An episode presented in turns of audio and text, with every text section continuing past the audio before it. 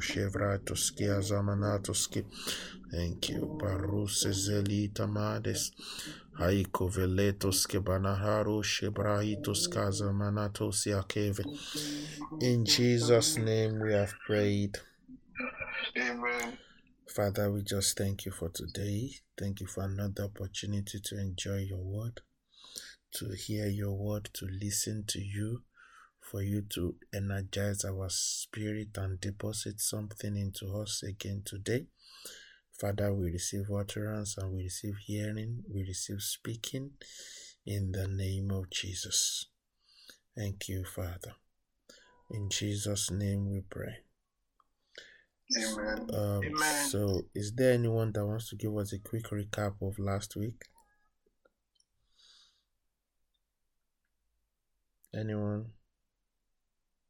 We spoke about the baptism of the Holy Spirit, and we ended with four types of power: exousia, dynamis, kratos, and iskus. Where exousia is the power we get from being born again, dynamis is the power we get for when we first get filled with the Holy Ghost.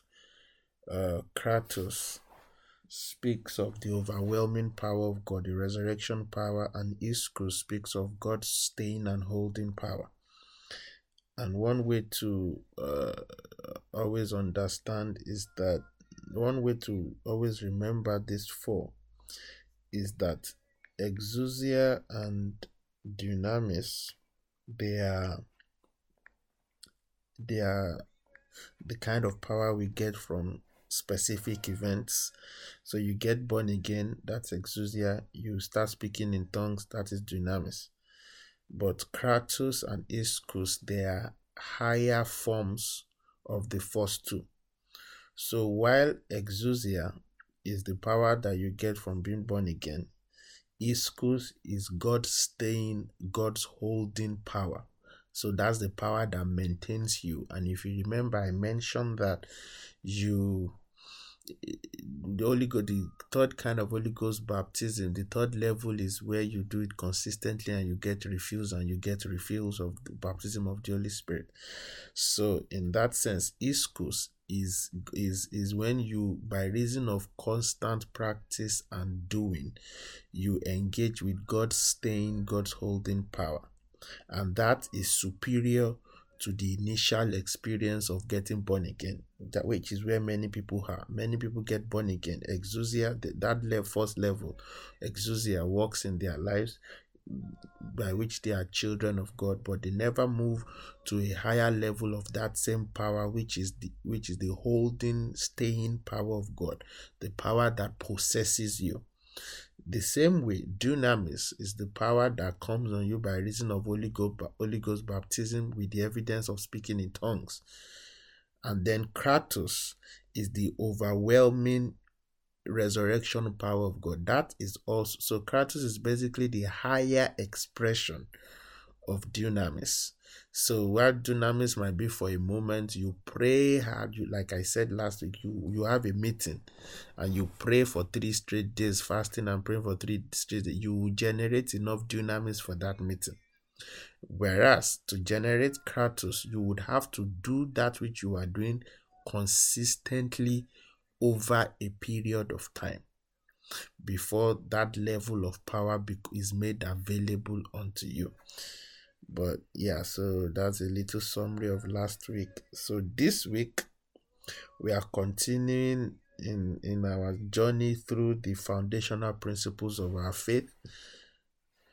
Let's open our Bibles to Hebrews chapter 6, our anchor scripture from verse 1. Hebrews chapter 6 from verse 1 says, "Therefore, leaving the principles of the doctrine of Christ, let us go on unto perfection, not laying again the foundation of repentance from dead works and faith towards God." We've done that.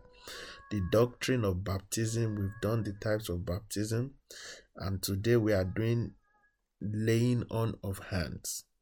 We'll take them one by one like that until today we finish. So, the doctrine of laying on of hands, and the first scripture I'm going to read in that regard is 1 Timothy 4 verse 14. 1 Timothy chapter 4 verse 14. It says, neglect not the gift that is in thee, which was given thee by prophecy with the laying on of hands of the presbytery. My other favorite version, I'll read two versions actually. The Passion Translation says, don't minimize the powerful gifts that operates in your life. That means that already tells us that it is possible to minimize powerful gift that is at work in us. And it ties in with what I told us last week, that even though you have all the power of the Holy Ghost, it's not going to work in your life unless you engage that power. And the Lord Jesus demonstrated this to the disciples. The Lord said, let us go over to the other side. It was the Lord that initiated their going over to the other side. And when they got into this boat, the Lord Jesus slept. And then the wind arose, and it was bashing them left and right. But amazingly, as much as the wind was bashing them, the Lord did not wake up, because that sleep he was sleeping was not ordinary sleep. He was gone in the spirit. He and the Holy Ghost were having communion. And the disciples, they were here bashing their heads and their bodies against the boat. But you realize that even though the Lord Jesus was with them, he did nothing until somebody went to him and said, Master, don't you care that we are perishing? The truth of the matter is, as long as the Lord Jesus was in that boat, they were not going to perish. They were all eventually going to get to the other side. But the condition in which they will get to the other side is another matter entirely. Some of them would have headaches from bashing their head against the ship. Some of them will be puking. Some of them will be vomiting. Some of them will become seasick from all the bashing of the wind and all that. They will eventually still get there. So the illustration for us is that as children of God, the fact that we are born again means that God is in the boat of our lives, and if we keep our salvation, we will get home. We eventually get to heaven. But the issue is, your engagement of the God in you will determine the condition at which you will get home. Will you get home as a victor? Will you get home as someone that has conquered? Will you get home will you get home and the Lord Jesus is standing? You remember the story of Stephen. When he was done rebuking all the Sanhedrins and the Pharisees by the Holy Ghost, he looked up and he saw the Lord Jesus standing. The Lord Jesus was standing because the Lord knew that Stephen was about to die. The Lord was giving Stephen a standing ovation when the man was still on earth, knowing fully well that he was on his way up. So the question is, how do we want to get home? Are we planning to get home and the Lord is standing like he stood for Stephen? Or we want to get home as one that passed through fire, where all your works are burned, but you yourself, you made it. The fact that you are born again means you will make it. But the question is, how do you want to get home? And one of the ways to ensure you get home in the right shape, with your rewards waiting and the Lord Jesus impressed, is that you engage the powerful gift that operates in you. So that 1 Timothy 4:14 says, don't minimize the powerful gift that operates in your life. There are two ways you interpret that. Minimizing in terms of the Holy Spirit being a gift himself, and minimizing in terms of the gifts of the Spirit and every other workings of the Spirit in your life. So it says, don't minimize the powerful gift that operates in your life, for it was impacted to you by the laying on of hands of the elders and was activated through the prophecy they spoke over you. So the first thing that laying on of hand does, according to this scripture, is that it imparts. And there are about 3 points I'll make about laying on of hands, and then we'll go to something else. The first thing I'm going to say this evening is that the key principle of laying on of hands is transference through contact. That's the basic principle of laying on of hands. Laying on of hands is transference through contact. And the second thing is that the second statement that I don't want you to forget, the first one is that the key principle of laying on of hands is transference through contact. The second statement is that allowing contact is you giving permission. When you allow contact, the fact that you allow that contact is you giving permission for what is coming next. So basically, that you allow yourself hands to be laid over you, that you allow somebody to put their hands on your head for whatever reason, that means you are giving approval for whatever is being transmitted to be deposited upon your life. And it's such a powerful, the matter of permission is a core spiritual principle. For example, now, the difference between legal sexual contact and rape by law, the difference is permission. You see all those campaigns all over that no means no. When they say stop, you stop, all kind of thing. The difference between going to jail and whatever the law classes as legal in that regard is permission. If you go to somebody's house and you say, you have this lovely thing, can I borrow it? The person can decide to either lend you or not lend you. If the person lends you, it's permission. If you break through their window and steal it because you love it, that is stealing. You have broken the law. You will go to jail for that one. So permission is a critical thing, especially in the spirit realm. The spirit realm is a realm of permissions. And you must know that you can give permission knowingly or you can give permission unknowingly. So when you make yourself permissible, when you have given your consent, when you have given your permission, then you expose yourself to a power that is capable of subjugating your will. And then what now happens is that you may now require a greater power to bail you out of the what you have subjected yourself onto. It is like, on this issue of permission, a servant of God was preaching one day and gave the story of a pregnant woman. No, let me not use that example.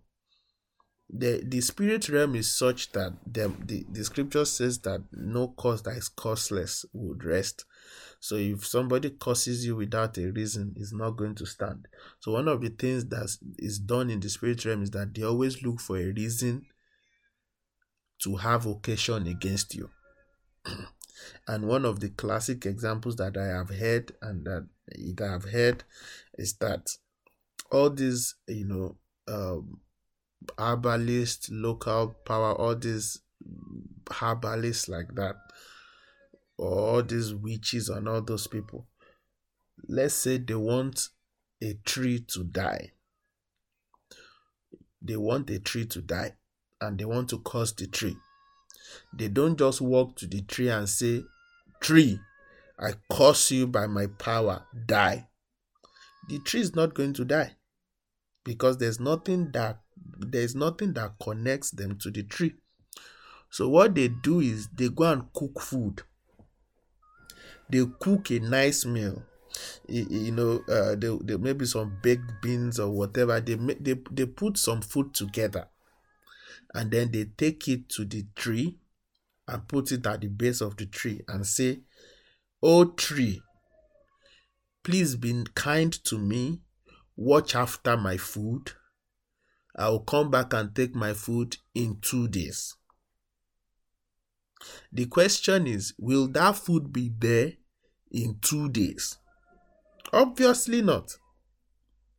But because they are looking for occasion against the tree, they say, please look after my food, I'll come back. Or they say, I'll come back for it in the evening. And so anytime they finally come back, or they say, I'll come back for it in 1 week. Anyway, bottom line is, by the time they finally come back, either some animal, some goats or some sheep has eaten the food, or somebody has kicked the food, or somebody has done something to the food. Basically, the food will not be in the same shape as when they brought it. And then they will say, oh, you this tree. Or sometimes, to make it worse, they might even sweep around the tree. So they sweep around the tree, and then they put their food. And then when they come back and the food is gone, they say, oh, you tree, I was kind to you. I swept all your rotten leaves. I did all of this. And now I said, please look after my food, but you didn't look after my food. And then they say, because you did not look after my food, X, Y, and Z would happen to you. When Jesus and his disciples were walking past the fig tree, the Lord Jesus did not just cause the fig tree. The Lord Jesus first went there. The Bible says he went there looking for fruit. And when he saw none. So the occasion for the Lord to curse the tree was the fact that the tree did not produce. If the Lord was not expecting any seed, any fruit from that tree, he would not have had occasion to curse the tree. Although the deeper meaning of that was the fact that he was on his way to where he was going to die. So that was him cursing the effort of man, because in Genesis, when Adam and Eve sinned, the Bible said they sowed fig leaves to cover themselves. That was the effort of man. Whereas when the Father came, he killed the lamb. So this Jesus Christ being the lamb was headed to Golgotha. That was along his route to Golgotha. And the fig tree, which was useless in the days of the first Adam, also proved useless in the days of Jesus. So Jesus cursed it. Jesus placed the curse on the effort of man. But the point is, the Lord just had a reason before he placed the curse on the tree. So what the spirit realm is, it always looks for is a reason to implement things in our lives. And we have to be careful. This principle of laying on of hand is serious, because you can knowingly or unknowingly collect things. I think it was Dad that gave this, it was Dad that gave the example of somebody that invited a guest minister to their church. And when the guest minister was going, he said, when the guest minister was finishing his ministration, he said, oh, anybody that wants the anointing, come forward, come forward, come forward. So people ran forward, and this guest minister laid hands on all of them. And after about a few weeks, they found out that everybody that the guest minister laid hands on was going around misbehaving. Men and women, everybody, they were just misbehaving, sleeping with other people and all of that. And then it was later they found out that it was because of the laying on of hands of that guest minister that he impacted the spirit of fornication and adultery on all the people he laid hands on. Those people, when they were going for laying on of hands, they were probably expecting the gift of healing or the gift of working of miracles. What they got was the spirit of fornication and adultery. And that is to tell us that if laying on of hands can result in the good, in the godly, can also result in the bad, the evil, the satanic, the demonic. And that is why we have to be very careful. So like I said, when you make yourself permissible, you expose yourself to a power that can subjugate your will. And then now you will require a greater power to bail you out. For example, let me leave the example. If you do something that creates an altar for a demon, whether you do it knowingly or unknowingly, it doesn't matter. Once you have done it, the demon will turn up. There is a reason, maybe at least in the movies, we would have seen how all these shrines look like. Has any of us ever seen a shrine that is in the city center before? Have you seen it before? Has anybody seen it before? No, sir. Have you seen a shrine in Victoria Island or Lekki before, in the middle of the expensive place? Have you seen it before? No, sir. Why not? The reason you won't find a shrine in that place is there has to be a construct that is able to host that spirit. And so that construct is not found in those places. That's why you find those powerful evil men in some bush somewhere, in some village somewhere, because they need to be close to nature. They need to be close to finding specific leaves, specific this. Basically, they need to be able to create an atmosphere for that spirit that is responsible for their power to rest upon them. It's the same. That principle is a spiritual principle. It's not just a kingdom or a demonic principle. As a person, you have to create the condition for the Holy Spirit to rest and be at work in your life. So it is a spiritual principle, whether it is God's side or the devil's side. Everyone always has to create. That is why you fast. That is why you pray. That is why you give tithes. That's why you give your offerings. That is why you do all the godly things. That is why you stay away from sin. Sin creates the condition for the devil to do what he wants to do. You know, the Lord Jesus said that the prince of this world came and hath nothing in me. He didn't say found nothing in me. He said he hath nothing in me. That means it is not a case of oh, I had it, I got rid of it. It wasn't a case of I sinned, I repented. It was a case of it was not there in the first place. So Jesus didn't say he found nothing. Jesus said he hath nothing in me. So if you create an atmosphere where this where demons can turn up, for example, Halloween. I know I keep banging this drum, and I will keep banging it until Jesus comes. There are two sides. There is the way, the permission you give to something like Halloween by virtue of your disposition. It's not that bad. It's just kids dressing up, going from house to house, asking for sweets. Wonderful. But you know what? There is a quote by the pastor of the Church of Satan.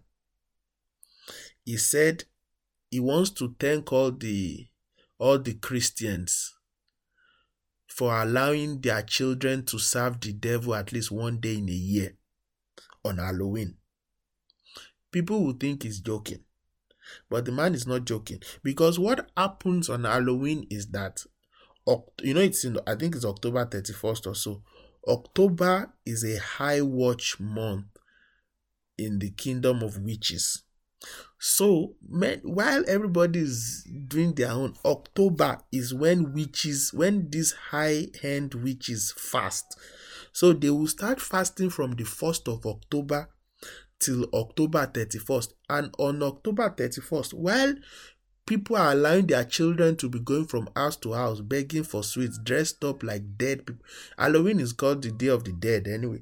One of the things they do on the day of the dead is that they sacrifice a human being. So while you are letting your children go up and down begging for sweets, trick or treat or whatever they call it, the people that know what they are doing on that day, they are somewhere sacrificing to the devil. So when you partake in that, and then the children come back and they are seeing ghosts and they are seeing demons, what has happened is that by keeping their minds open to it, you are opening a portal for the demons active that in that period of time to find their way into the lives of children. And the crazy part is these demons might not even start manifesting immediately. So it is some time down the line that the consequences of what you have done starts to show. And at that point, you might not, except the Holy Ghost reveals it to you, might not even be able to connect the dots. So whether knowingly or unknowingly, we can Create an atmosphere that condones the practices, that allows things that form the constituents of the altar, a demonic altar, to be assembled in a place. And anytime a place looks like it is constructed for a demon, that demon will find its way there. So we have to be careful. So for example now, look at the Lord Jesus Christ. The Lord Jesus Christ he opened himself willingly to the Holy Ghost. But once the Holy Ghost came in, the Holy Ghost took over the decision making. The Holy Ghost landed. The Bible says, and he led him into the wilderness. After that decision to allow the Holy Ghost in, the decision making was no longer that of the Lord Jesus. The Bible says he got to his hometown, but he could not do many miracles there because of their unbelief, because the Holy Ghost was not willing to do anything there, so he couldn't. If Jesus had to choose his own fasting place, maybe he would have chosen to rent a house in Capernaum and just be doing his Holy Ghost, speaking in tongues in a nice hotel like that, in a nice inn, not the one where he was born in a manger. But it wasn't his decision. It was the Holy Ghost that dragged him into the wilderness.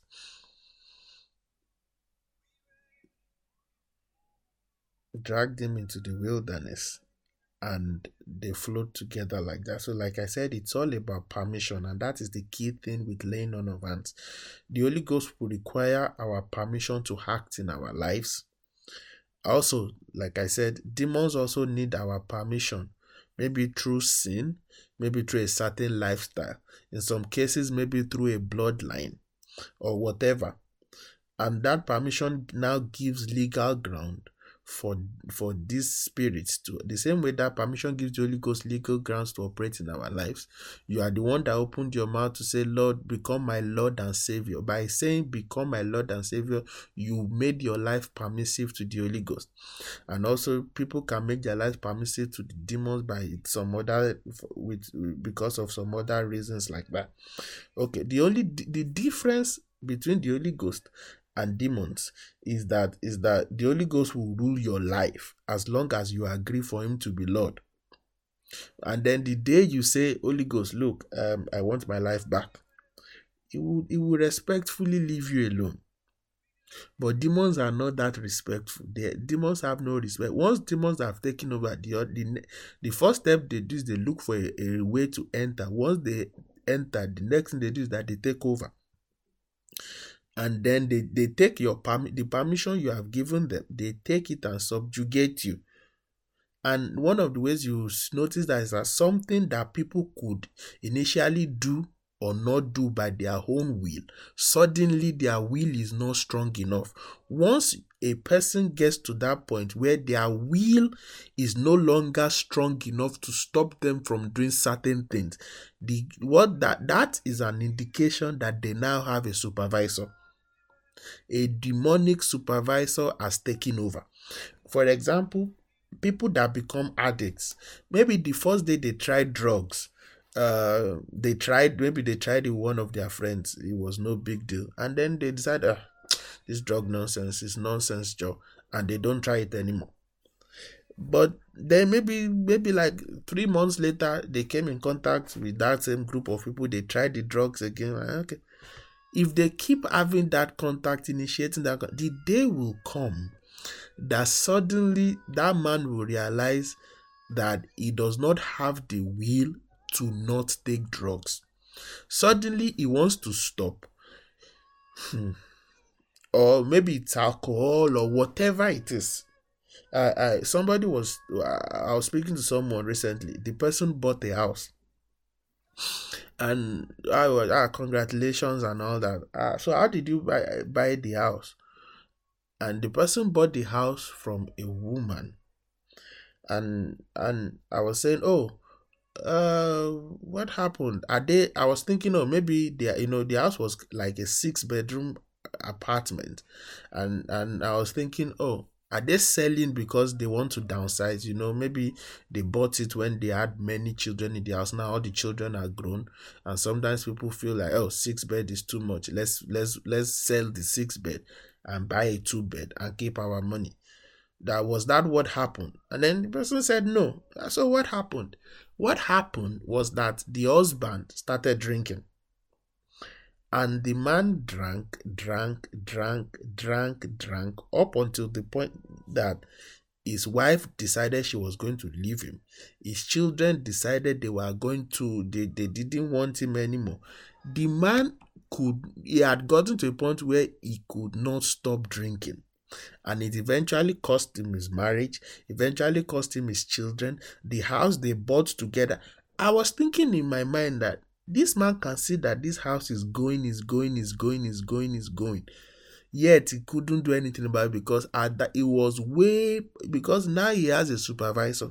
The man, they said, I think the man will come, will cry, will shout, will do this and this and that. Yet, when all is said and done, the woman will still be finding empty bottles in all the crevices of the house until she decided she had had enough. The marriage went down the drain. Everything went down the drain. Yet the man could not stop because now he was no longer in charge. There is a spirit that is now supervising them. That's why all these rehab things don't work. Many people that you read that they said they went to rehab. Give it time. They are going to go back. They are going to go because a supervisor is involved. So a man who has no understanding of permissions can host demons this is the other thing. A man that doesn't have an understanding of permission can also host demons that are not supposed to be there, that they have no legal grounds to be there. This is where many children of God fail. Because you have the blood of Jesus, you have the scriptures, you have everything. The devil has no legal rights to put certain things on you. But because you do not fully understand that Satan has, number one, because you've not drawn the line between what is suffering for Christ and oppression of the devil, or because you do not fully understand the legalities of spiritual things. The devil knows that he has no right, but the devil camps there anyway because he knows that you, the owner of the life, you don't understand what has been freely given to you. So the devil is both someone that takes advantage of the legal loopholes to oppress men, but he's also the greatest trespasser ever. So when he knows he doesn't have a right, that he's still going to come and try to trespass. And if you don't know what is yours, he will trespass and he will camp in a place where he should not be. So anywhere in our lives where things are not the way you should be, number one, you must evaluate: am I suffering for Christ, or I'm suffering for ignorance, or I'm suffering for sin, or I'm suffering for whatever. If any suffering that is not suffering for Christ, you must find a way to get out of it. If it is a sin, you repent. If it is demonic oppression, you rebuke that demon and get out of it. God will help us in Jesus' name. So, laying on of hands or allowing hands to be laid on you there's a similarity between that and getting born again. There is, number one, you first agree for hands to be laid upon you. The same way you first you agree in your heart that you need the Savior. And then there is now the external act where you confess the Lord as your Savior and you go and do water baptism. Similarly, after you have agreed in your heart that you want an impartation, you want hands to be laid upon you, then you take the physical step of stepping outside for hands to be laid on you for any whatever. Once you do that, whatever happens next is based on your decision. You become solely responsible for whatever happens next, whether it is good, whether it is bad. And the third sentence that I don't want us to forget is that transference through laying on of hands can go either way. It can go both ways. You can be the one laying hands on somebody physically, but spiritually speaking, you are the one receiving. This example that always grates me. I think Tyler Perry turned up at TD Jakes' church one day, and after they gave him the mic and he had said all he wanted to say, he Then he called TD Jakes out, told TD Jakes to kneel down. Tyler Perry laid hands on TD Jakes and was, I don't know what he was doing, what he thought he was doing. You know, sometimes you are the one laying hands on somebody physically, but spiritually you are the one receiving. Somebody did something like that with Archbishop Benson Idahosa one time. He told Baba he wanted to lay hands on Baba. You are the one that, it was the one that tried laying hands, it was the one that fell. Some people be crossing their boundaries and all that. But basically, transference can go either way. And I want us to quickly read Numbers chapter 28. Numbers 27, verse 18. And the Lord said unto Moses, Take thee Joshua the son of Nun, a man in whom is the Spirit, and lay thy hands upon him. And then the consequence of that laying on of hands, you will now find it in Deuteronomy chapter 34 from verse 9. It says, And Joshua the son of Nun was full of the spirit of wisdom, for Moses had laid his hands upon him. So you see Joshua receiving the spirit of wisdom because Prophet Moses has laid hands on him. But then the other way, if you go to 1 Timothy chapter 5 verse 22, it says, Lay hands suddenly on no man, neither be partaker of other men's sins. Keep yourself pure. Another version says, Do not lay hands upon anyone too hastily, and thereby share responsibility for the sins of others. Keep yourself free from sin. So you notice that by laying hands on someone, you can become a partaker of their sin, of their transgression. Imagine somebody that might be under judgment of God for whatever reason. You go and lay hands on the person and no, you don't do that. If you look at James 5, James 5 was talking of, is anybody sick amongst you? You will notice that in that passage, they didn't say, they said pour oil on their head, but they did not say lay hands on the person, even though the Lord Jesus had commanded us to lay hands on the sick and they will recover. When this matter turned up in James chapter 5, they didn't lay hands. Verse 14 says, anyone sick among you, let him call for the elders of the church and let them pray over him, anointing him with oil in the name of the Lord, and the prayer of faith shall save the sick, and the Lord shall raise him up.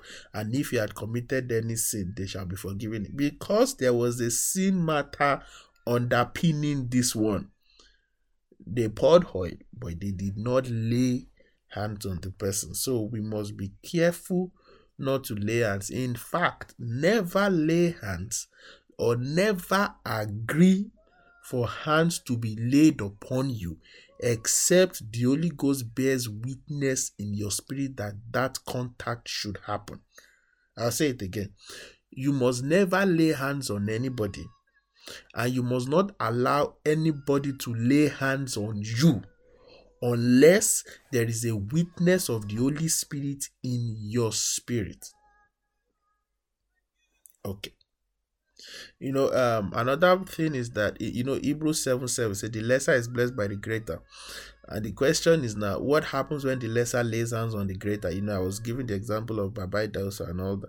Sometimes, because people don't understand who people are in spirit, they want to lay hands on them to impart word on them. It shows to an extent dishonor. It also shows, to an extent, lack of spiritual understanding. Because the greater or the lesser is not determined by name. It's not determined by the size of the congregation. It's not determined by how many people gave that person cards on their birthday. It's not determined by how many people you can pull into a meeting. It is determined, the greater and the lesser is determined by spiritual stature. And for example, when I say spiritual stature, I'm not only talking of spiritual stature in the Holy Ghost. I'm talking of spiritual stature in general context of everything spiritual. The Lord Jesus is the head of principalities and powers. That is what your Bible says. That means even though Jesus is holy, principalities are not holy. There is still ranking. One of the ways Jesus is greater than them is because Jesus is more powerful than them. So there is still a level of not respect. One of the reasons that you know, Romans 1, I think it's why I said that the Lord Jesus was declared the Son of God with power. One of the reasons that demons submit to the Lord Jesus is not just because they respect him. It is because he has proven that he's multiple times more powerful than they are. The spiritual, it is in the physical realm that we do respect. In the spiritual realm, it is in the kingdom of God that we do respect. In heaven, the saints have respect one to another and all that. But in terms of spiritual warfare, it is by the might of the hand of God that all those principalities and powers will bow. It's like, so, you know, imagine that a carnal Christian goes to lay hands on the witch doctor. What do you think would happen to someone like that? Who will be receiving what in that context? It is that kind of Christian that will end up receiving things from the witch doctor he laid hands on, because in terms of spiritual stature, the witch doctor has more knowledge, has more understanding, he has higher consecration. You know, I was telling us about how you won't find all these witch doctors in the middle of the city. You won't find them in Lagos. You won't find them in the center of London. You will find them in some godforsaken place like that. It is a part of the reason is their level of consecration. I was discussing with a friend recently. Even the devil does not use unserious people. You've seen all those. The devil will ruin the life of unserious people. But when the devil himself is looking for people to use people to partner with him, the devil himself will not use unserious people. You've seen all these people that sing songs that people die. I was showing my wife a video of the fact that people that, I don't know, this guy that did concert recently and 8 people died. Before the concert, he wore a shirt of a previous concert that happened in maybe, I think, 2005. He wore a shirt depicting that concert that happened in 2005 or so. Interestingly, in the concert of 2005, there was something similar happened and 8 people died. This guy wears a shirt of that same concert. And then when he was doing his own concert last week, something similar happened. 8 people also died. So, but the issue is, this guy can sing. These people spend hours and hours. I was listening to an interview of one of them, and one of these secular artists will say that one of the ways she's able to sustain very high notes when she's singing is that she practices those high notes either when she's jogging or when she's on a treadmill. So she's on a treadmill doing the exercise, sweating like a crazy person, and that's when she's practicing the high notes so that she has the lung capacity to pull it off. Yet, when that person is done practicing like a madman like that, they will still go and sacrifice to the devil so he can help them. Yet, now you see why the people, but Jesus said that the people of this world, they are wise in their own generation and children of light. Children of light would say, oh, I have Holy Ghost anointing. I don't have to go through all that stress. Or you say, why should I pray for long? Why should I read my Bible for long? The Holy Ghost will teach me all things. Sorry case. When you get outside and you are side by side with the apostles of darkness, you will realize that they are more powerful spiritually than you are, even though the Holy Ghost dwells inside you. Okay, And having said that, let me quickly list for us the kinds of impartations that can be received by laying on of hands. I've told us that laying on of hands can give godly things or demonic things, so let's never forget that. But quickly, the things you can receive from laying on of hands. Number one is you can receive spiritual gifts. That's what we have in First Timothy 4:14, where Apostle Paul was reminding Timothy that don't the gift of the gifts that you receive by the laying on of hands. So you can pray for the gifts of the Holy Ghost. Also, somebody that works in that gift can lay hands on your head and impart that gift on you, and it starts to work upon you. When you know what you have received, that's what Peter and John were saying to the lame man at the beautiful gate. Silver and gold we don't have, but what we have, we give you. Number one is the fact that they knew that they had it. They were thoroughly convinced that they had it. And a child of God must be thoroughly convinced of what he has. And whichever one you know you don't have, you ask for God to give you. When you receive something of God and it starts working, you should keep your eyes open to know when it is working. And also you must also ask for the practices that sustain and amplify that which you have been given. Somebody lays hands on you and say you will start to see into the prophetic. And says, may your prophetic eyes open in Jesus' name. Yes, your prophetic eyes will open, but you must also learn that you must be grounded in Scripture so that you don't start to see prophecies that are not supposed to be seen. My wife and I went to a Benny Hinn meeting at the beginning of the pandemic. So the first night he ministered, it was just a few minutes from our house. He ministered. So the second night, we went, but we didn't know that he had left. And he had to hurriedly leave because his state in Florida or the US was going to close the border. So all the Americans were quickly flying back home. So that morning he left.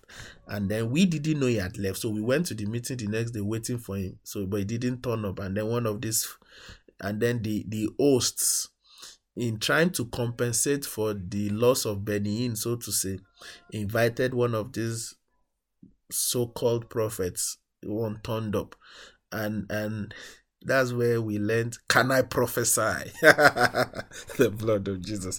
So the guy will go to people and say, oh, you live in this house. You have a dog.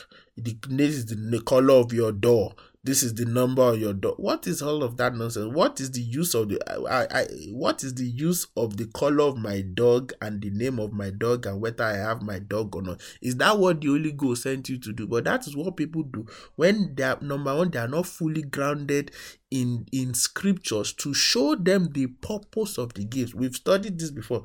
The ministry, spiritual gifts are for the building up of the church, the edification of the saints.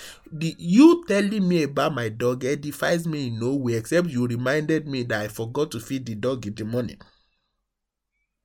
and that when I get home I should feed the dog. That's all you have reminded me, but it has nothing to do with shifting my spiritual condition. But one of the things that prophet said that annoyed us the most was that he told a woman, he whispered into her ears a number of things we didn't hear.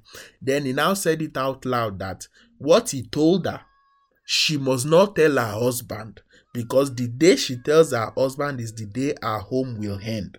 And I was thinking, this is mad.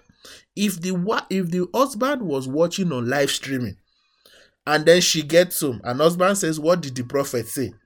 And the woman says, well, if I tell you, that will be the end of our home. Will the man not say, if you don't tell me, that is also the end of our home? But that is what happens when people have prophetic gifting. And I must say that the fact that you have prophetic gifting, that the fact that you have any spiritual gift, it is not proof that you are mature. The proof that you are mature is that you are able to handle the meat of Scriptures.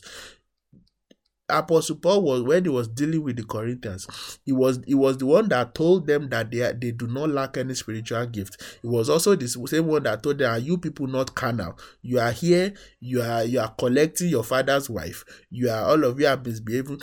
In fact, these Corinthians, with all the spiritual gifts they had, they will come to church and when it's time for communion, they didn't come with small cups. They came with huge cups. They drank communion until they were drunk. That was the problem.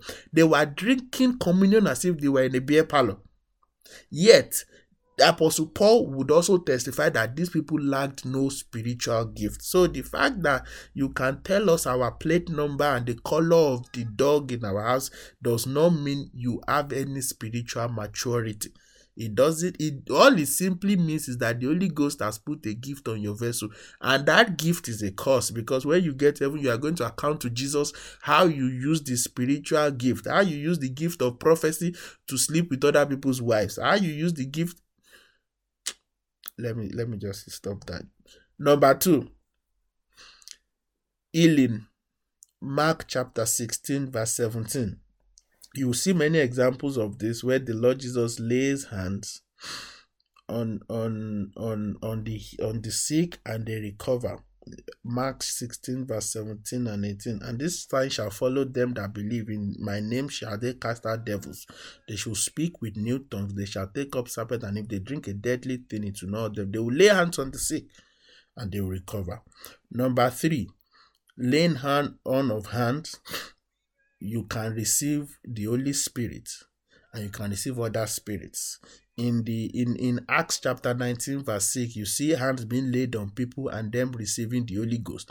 You also see in that Deuteronomy 34 verse 9 that we read, where the hands were laid on, Prophet Moses laid hands on Joshua and he received the spirit of wisdom.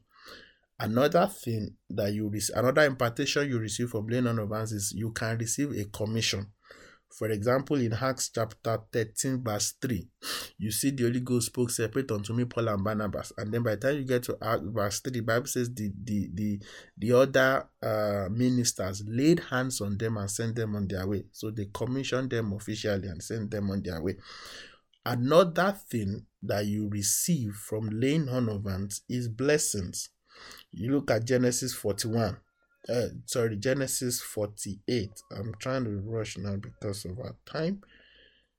Genesis 48 verse 14 says, and Israel stretched out his right hand and laid it upon Ephraim's head, who was the younger, and his left hand on Manasseh's head, guiding his hand wittingly, for Manasseh was the firstborn. So if you keep reading, you see that this is Jacob now blessing Manasseh and Ephraim. So in laying on of hands also can be for blessings. And also another one, the last one, is that laying on of hands can impact judgment. If you look at Leviticus chapter 24, verse 14. Leviticus 24:14 says, bring forth him that had cursed without the camp, and let all that heard him lay their hands on his head, and let all the congregation stone him. So they first lay hands on his head to as witnesses. You know, that's where the whole principle of 2 or 3 witnesses comes. Sometimes the witnesses will lay hands on the head to say, yes, we were there, we heard him do that nonsense. And then by that testimony, they would stone the person. Same thing, if you also look at Exodus chapter 7 verse 4, it says, but Pharaoh shall not hearken unto you, that I may lay my hand on Egypt. This is God himself laying hands on Egypt, and bring forth my armies and my people, the children of Israel, out of the land of Egypt with great judgment. So God himself can lay hands to do judgment. And that's where we'll wrap it up for today. But we are going to pray one prayer. Wherever you are this evening, I want you to lay your hands on your head. By laying your hands on your head right now, your hand is an extension of the hands of the Lord Jesus. So I want you to lay your hands on your head and begin to transfer things to your whole life. You have 2 minutes. Just begin to pray wherever you are. Lay your hands on your head and begin to declare, my hand is an extension of the hands of Jesus, and I transfer life to my family. I transfer grace to my family. I transfer promotion to my life. I transfer men, material, souls to this church. In the name of Jesus. 2 minutes. Just pray that prayer for yourself. Ribatosia kavana tosia brato shkepane. Oh, kaliba Baratoskea Banatosi Veletoska Bratoshkima. My hand is an extension of the hands of the Lord Jesus. I transfer wealth, I transfer prosperity, I transfer grace, I transfer multiplication, transfer helpers at every turn to my life, into my family, into this ministry, into the life of everyone on this Bible study this evening, in the name of Jesus. Broshkete liberatoskia vanatas is in America. Bradoske velatoskia baratoshe banahante brahatoskede. Ridotosha balakariaboske veletosia. Maikotele mahadoske velitariadoskia barasose. Haikobele tarabadosia banasose liberatosia vanas. In Jesus' name we pray. Father, we just thank you for this evening. Thank you for your word. Thank you for teaching us about the laying on of hands. Lord, we ask that you make our hands an extension of the hands of the Lord Jesus, that we lay hands on the sick, they will recover. We lay hands on men and they receive spiritual gifts of the Holy Ghost. And Lord, our hands will be extensions of you. In the name of Jesus. Everything we lay our hands upon will prosper. Everything that we touch, it becomes consecrated for the use of the Lord. That as we lay hands upon ourselves, as we lay hands on people that surround us, the Holy Ghost, that you walk through our hands and transfer greater realities unto these people. In the name of Jesus. Thank you for so today. Thank you forevermore. In Jesus' name we pray. Amen.